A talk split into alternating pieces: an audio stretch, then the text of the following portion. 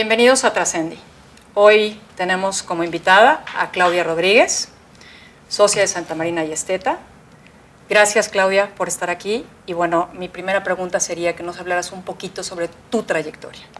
Bueno, gracias primero por el espacio, por la oportunidad de estar aquí, de mi trayectoria. Pues yo en el despacho llevo 15 años trabajando, llegué como pasante, entré como pasante de corporativo con el licenciado Vicente Grau.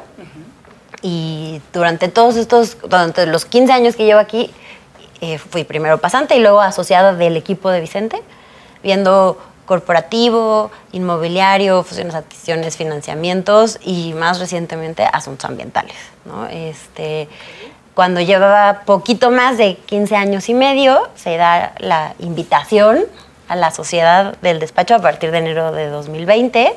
Entonces, pues es algo increíble, ¿no? Estoy muy emocionada, muy contenta. Es un reconocimiento, pero también pues un reto y una responsabilidad muy grande. Entonces, eh, digo, la parte académica, yo estudié Derecho en la Universidad Iberoamericana, hice una maestría en la Universidad de Chicago, tengo un diplomado por la Escuela Libre de Derecho y estoy gestionando otro por el Centro de Estudios Jurídicos Ambientales en coordinación con la UNAM. Entonces, más o menos, esa es mi trayectoria. Perfecto, perfecto, Claudia. Pues qué padre, felicitaciones. Bueno, entonces, a ver, eh, las Naciones eh, Unidas han organizado cuatro conferencias mundiales sobre la mujer. La primera, y sí me llamó la atención, casi saber que investigo cuando hago mis... Muy bien, muy bien, yo también. 1975, México. Okay. Segunda, 1980 en Copenhague. Tercera, Nairobi, 1985. Y 10 años después se lleva a cabo la conferencia en Beijing, en 1995. Fue la conferencia más importante. ¿Por qué? Porque toma auge o se vuelve un punto clave, algo clave, el empoderamiento de las mujeres. ¿Sí? O sea, la agenda, ya, tenemos una agenda mundial para la igualdad de género. Es en, esa misma conferencia donde se acuña el, el término empoderamiento, pues simple y sencillamente para lograr una mayor participación de las mujeres en cuestiones de toma de decisiones y acceso al poder. Entonces, el término empoderamiento, ¿qué implica para ti? Híjole, este, es una muy buena pregunta. Yo creo que el empoderamiento tiene muchas aristas. La principal para mí es, es, es un, está relacionado con el autoconcepto que tenemos. Es cuando tú te ves a ti misma y reconoces tu valor, tu fuerza, la capacidad que tienes y entonces puedes salir a buscar espacios, oportunidades, etc. Digo, en, mi, o sea, para mí el empoderamiento empieza idealmente en la familia, ¿no? O sea, una mujer que sabe que puede, que se siente capaz, que logra sus metas, es un reflejo de una crianza en la que tuvo acceso a oportunidades, respeto, o sea, en el que tuvo visibilidad, respeto, oportunidades y, que fue tratada de forma equitativa o igualitaria, ¿no? Con hombres y mujeres. También es cierto que hay muchas mujeres que se han empoderado a pesar de las circunstancias. y eso son ejemplos de resiliencia doblemente admirables. Las, las, tú sabes, este, este, este asunto de las feminidades y masculinidades son constructos meramente sociales. O sea, cambian con el tiempo, se van modificando. ¿Tú crees que se ha avanzado? O sea, te estoy hablando de la conferencia en 1995. Yo creo que tú eres muy joven. No pero te estoy hablando, de 1995 a la fecha. ¿Consideras que hemos avanzado? Sí. O sea, creo que falta mucho por hacer. Hay mucho trabajo por delante. Pero creo que el concepto de una mujer buena o una mujer exitosa en los últimos años se ha ido abriendo y entonces incluye distintos intereses, distintas prioridades, estilos de vida y eso permite que más mujeres accedan a un reconocimiento, ¿no? Porque antes a lo mejor era si tú querías ser una mujer buena, una mujer exitosa, tenías que casarte joven, tener hijos joven, que tus hijos sean súper exitosos y, y, se limitaba a tener tu casa impecable, ¿no? O sea, se limitaba mucho el concepto de lo que era una mujer exitosa. Claro. Y ahora hay pues, desde muchísimas Hay perspectivas. muchas formas, ¿no? Muchas formas Muchas de ser formas de ser Puede ser una mujer que le encanta viajar, una mujer que escribe, una mujer que se dedicó a su profesión, o la que eh, decidió ser esposa, mamá, Ama de casa. Sí, claro. O sea, como que justamente el concepto se ha abierto para incluir pues, distintos Exacto. intereses y estilos de vida. Exacto. Y Clau, en cuanto a la perspectiva de género, que es precisamente una herramienta para lograr que se modifiquen las relaciones sociales entre hombres y mujeres, ¿tú te ves como una mujer empoderada? Es, ay, es difícil decirlo. O sea, no sé si la palabra para describir a mí sea empoderada.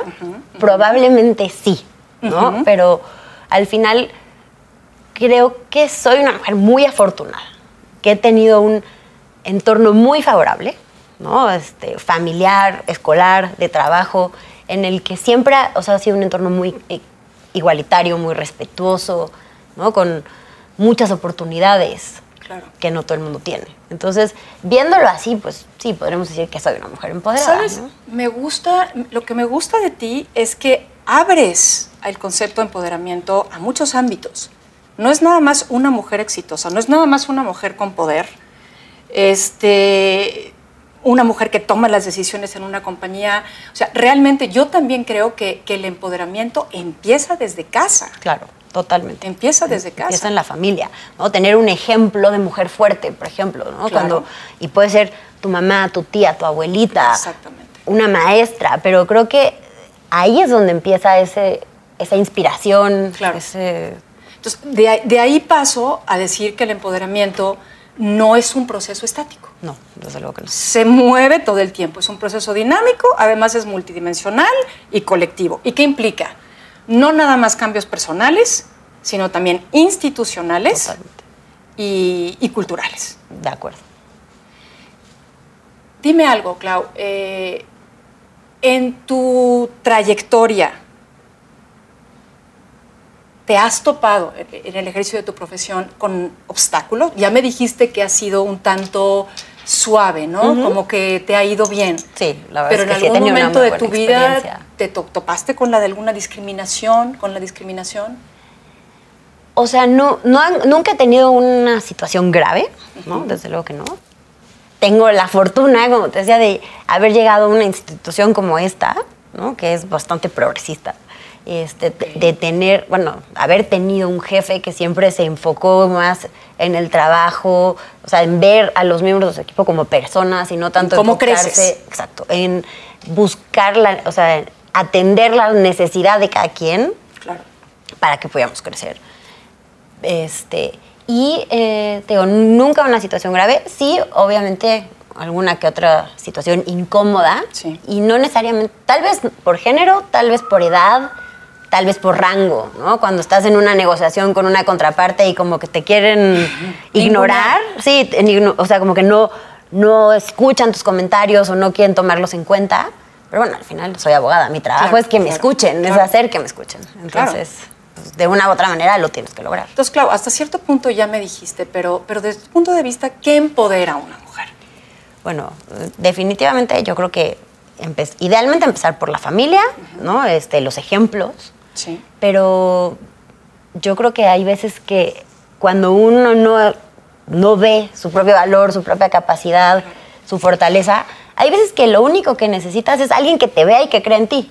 ¿no? Este, y, y puede ser de muchas formas, ¿no? Eh, Ahora está muy de moda, afortunadamente, las plataformas o la- los programas de emprendimiento o asociaciones, foros, etcétera. Pero creo que hay veces que simplemente necesitas a alguien que te vea, que te escuche, que crea en ti, a veces cuando tú no crees en ti y que te abra los ojos, ¿no? Y, y eso a veces hace toda la diferencia. Quizá mi siguiente pregunta ya me la contestaste, claro, ya me la contestaste. Tiene que ver ahora sí con tu sociedad con Santa Marina y Esteta. Por lo que me has dicho, no has tenido que pasar por un camino difícil ni allanar el camino para estar en el punto que estás. ¿Es así? Sí, o sea, no, yo no te diría que ha sido difícil, porque es, es- es una carrera que me gusta, que disfruto, ¿no? El- el- lo, lo hago en un lugar que me encanta, con gente valiosísima, súper capaz, entonces al final para mí es un privilegio poder ejercer aquí. Este, no ha sido difícil, pero al final sí es el resultado de 15 años de esfuerzo, de trabajo, de dedicación, ¿no? de preparación. Pero no te diría que ha sido más difícil para mí de lo que ha sido para otros socios. ¿no? Al final creo que ha sido un camino muy equitativo. Tranquilo. Muy tranquilo, muy bueno. Y, y, bueno, tú tienes 15 años de los más de 70 que tiene, a ver, ahora les dicen firmas. Sí. Antes eran despachos. Exacto. Entonces, de los más de 70 que tiene la firma en, en todas las cuestiones legales. Sí. Una de las cosas que leí es que están absolutamente en pro del movimiento y cambio continuos. Sí. Veo que lo has experimentado. Ahora, en ese movimiento y cambio continuos, ¿podemos hablar de que los hombres y las mujeres comparten un mismo nivel? O sea, sí, depende en, o sea, en, distintos rangos, pero desde luego que sí. O sea, somos un despacho que antes de mí tuvo ya dos socias mujeres. este, además tenemos todo el, tema de talento, ¿no? Es, un tema prioritario para nosotros. Nosotros prestamos servicios, entonces al final nuestra gente es lo más valioso que tenemos. Y, y, por eso mismo, pues, desde siempre y cada vez más buscamos mecanismos para cuidar a nuestro talento. no, o sea, no solo el talento femenino, en general a todo el talento. ¿no? Tenemos un comité de talento, un área de administración y de capital humano que justamente están enfocadas en eso. Y porque son, o sea, bueno, somos 24 socios, hay comités, hay este, el equipo de administración, el equipo de capital humano. Entonces, es relativamente fácil que todas las voces tengan acceso y sean escuchadas. Okay. Entonces, eh, bueno, además, bueno, está, estoy yo, ¿no? Tenemos una general manager que es mujer, nuestra directora de desarrollo de negocios también es mujer, y tenemos a muchas mujeres como cabezas de área o cabezas de equipo, liderando eh, personal masculino y femenino muchas mujeres trabajando con nosotros. Creo que tenemos bastante equilibrados los números. Sí, pero aquí por capacidad, ¿no? No es esto de cuota de género. Y no, no, no, no. Evidentemente. No, no, no. La verdad es que tenemos pues, abogados y abogadas valiosísimos, súper talentosos y pues la idea es obviamente pues, que cada vez haya más mujeres en puestos de liderazgo. Claro. Pero, pero creo que vamos okay, bien. Perfecto. Hay mucho por hacer, hay mucho por hacer, siempre se puede mejorar, pero vamos bien. Clau, si yo te hablo de un entorno profesional. Si yo asevero que hoy el entorno profesional es más diverso e incluyente, trátate de salir un poquitito de Santa Marina y okay. ¿Qué me contestarías?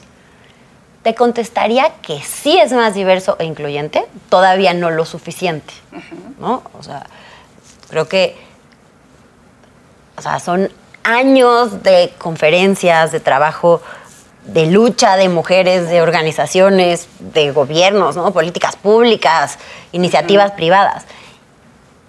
Y sí se ha avanzado.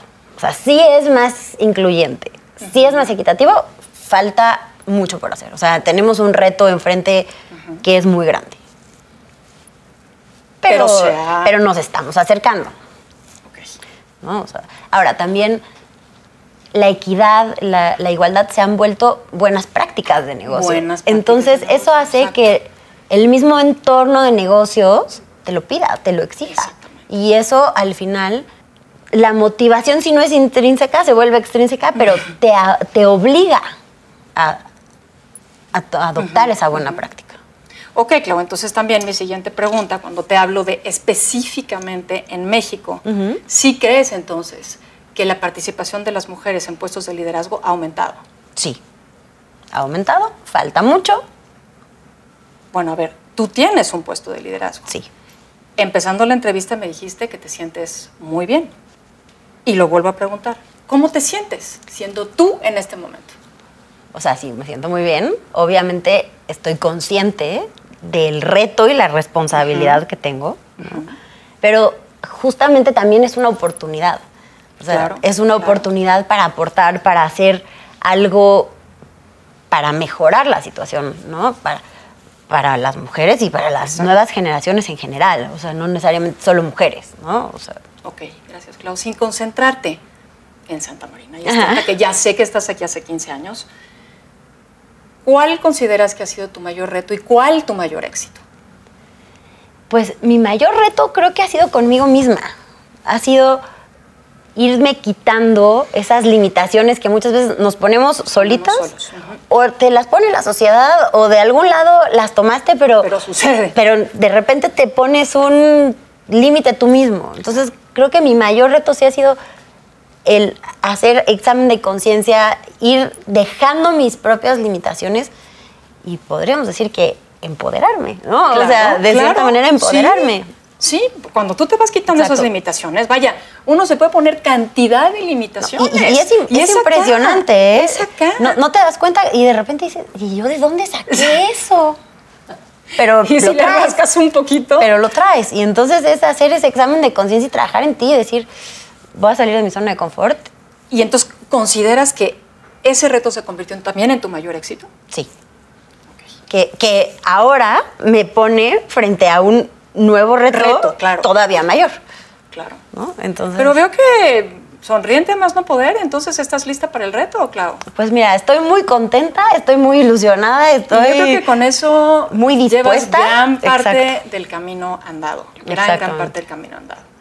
Bueno, a ver, recientemente, y supongo que sabes, se llevó aquí en la, a cabo en la Ciudad de México el Women's Forum Americas 2019, en mayo. Y este mes, del 20 al 22, está el Women's Forum Global Meeting en París, Francia. ¿Participaste en el de mayo o vas a participar en el de Francia? No, me enteré tarde del de mayo y el de Francia me encantaría, pero estoy justamente haciendo un diplomado un diplomado justamente que termina en febrero. Ok. Entonces, este año ya no lo logré, pero para el próximo año voy a hacer todo lo posible y me voy a organizar y ahí estaré. Porque además me encantan estos foros. se me hace que son lugares maravillosos y, no solo, o sea, sino que crean las condiciones para que las mujeres nos conozcamos, nos apoyemos, nos empoderemos unas a otras, hagamos networking y al final para que trabajemos juntas, porque definitivamente juntas somos más fuertes, o sea, somos el 50% de la población, más o menos. Poquito más, poquito más. O sea, sí eh, consideras que estos espacios son clave. Sí.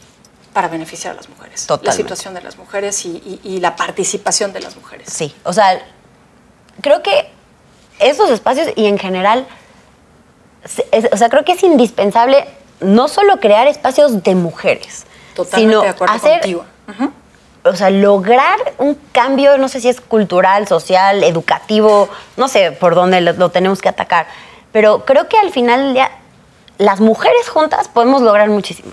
Pero las mujeres trabajando con los hombres es como vamos a lograr el cambio. Exacto, porque tampoco se trata de este grupo se va para acá y este se va para allá. Porque además, normalmente, ¿no? una mujer que llega a una posición de liderazgo tuvo muchos ejemplos, mucha ayuda femenina, pero también seguramente tuvo un mentor o un jefe que creyó en ella. Y entonces, al final, no podemos decir a los hombres a un lado, al revés, los hombres son nuestros mejores aliados. Exactamente. Yo siempre he pensado que separar no viene al caso y no nos lleva a ningún lado, independientemente de que sean espacios valiosos. Exactamente. Clau, tres mujeres que te hayan inspirado en tu vida. Ok, pues me costó mucho trabajo, como tuviste, escoger, porque hay muchas, pero creo que un gran ejemplo es la reina Isabel. ¿no? Es una mujer que, además de que es una mujer claramente empoderada, es una mujer sumamente poderosa. Pero sumamente. Y es una mujer que se ha desarrollado en todos los ámbitos. Al final tiene una familia ejemplar, ejerce la posición de más poder de una nación Imagínate dentro de su casa. Bueno, eso es, bueno, no sé si viste The Crown, pero se ve que fue no, pero bueno. una situación muy complicada familiarmente para ella. Este, pero bueno, es una mujer poderosa políticamente, que tiene el cariño y el respeto del mundo, que ha, o sea, que ha vivido durante cuántas etapas históricas, ¿no? O sea, bueno, creo que sí, o sea, es un ejemplo de alguien que trasciende y que es poderosa y que es un ejemplo a seguir. Pues Clau, muchísimas gracias por tu tiempo y te deseo mucho éxito. Muchísimas gracias. Mucho, mucho éxito. Muchas gracias. Gracias por acompañarnos. Esto es Trascendi.